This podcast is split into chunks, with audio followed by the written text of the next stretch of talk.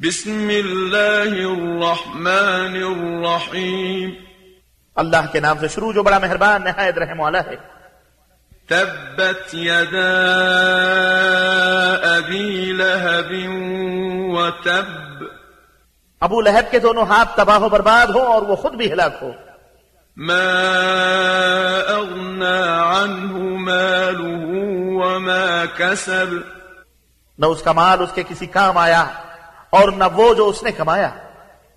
سيصلى نارا ذات لهب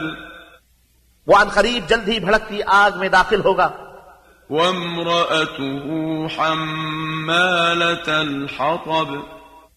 और उसकी बीवी जो ईंधन उठाए फिरती है في جيدها حبل من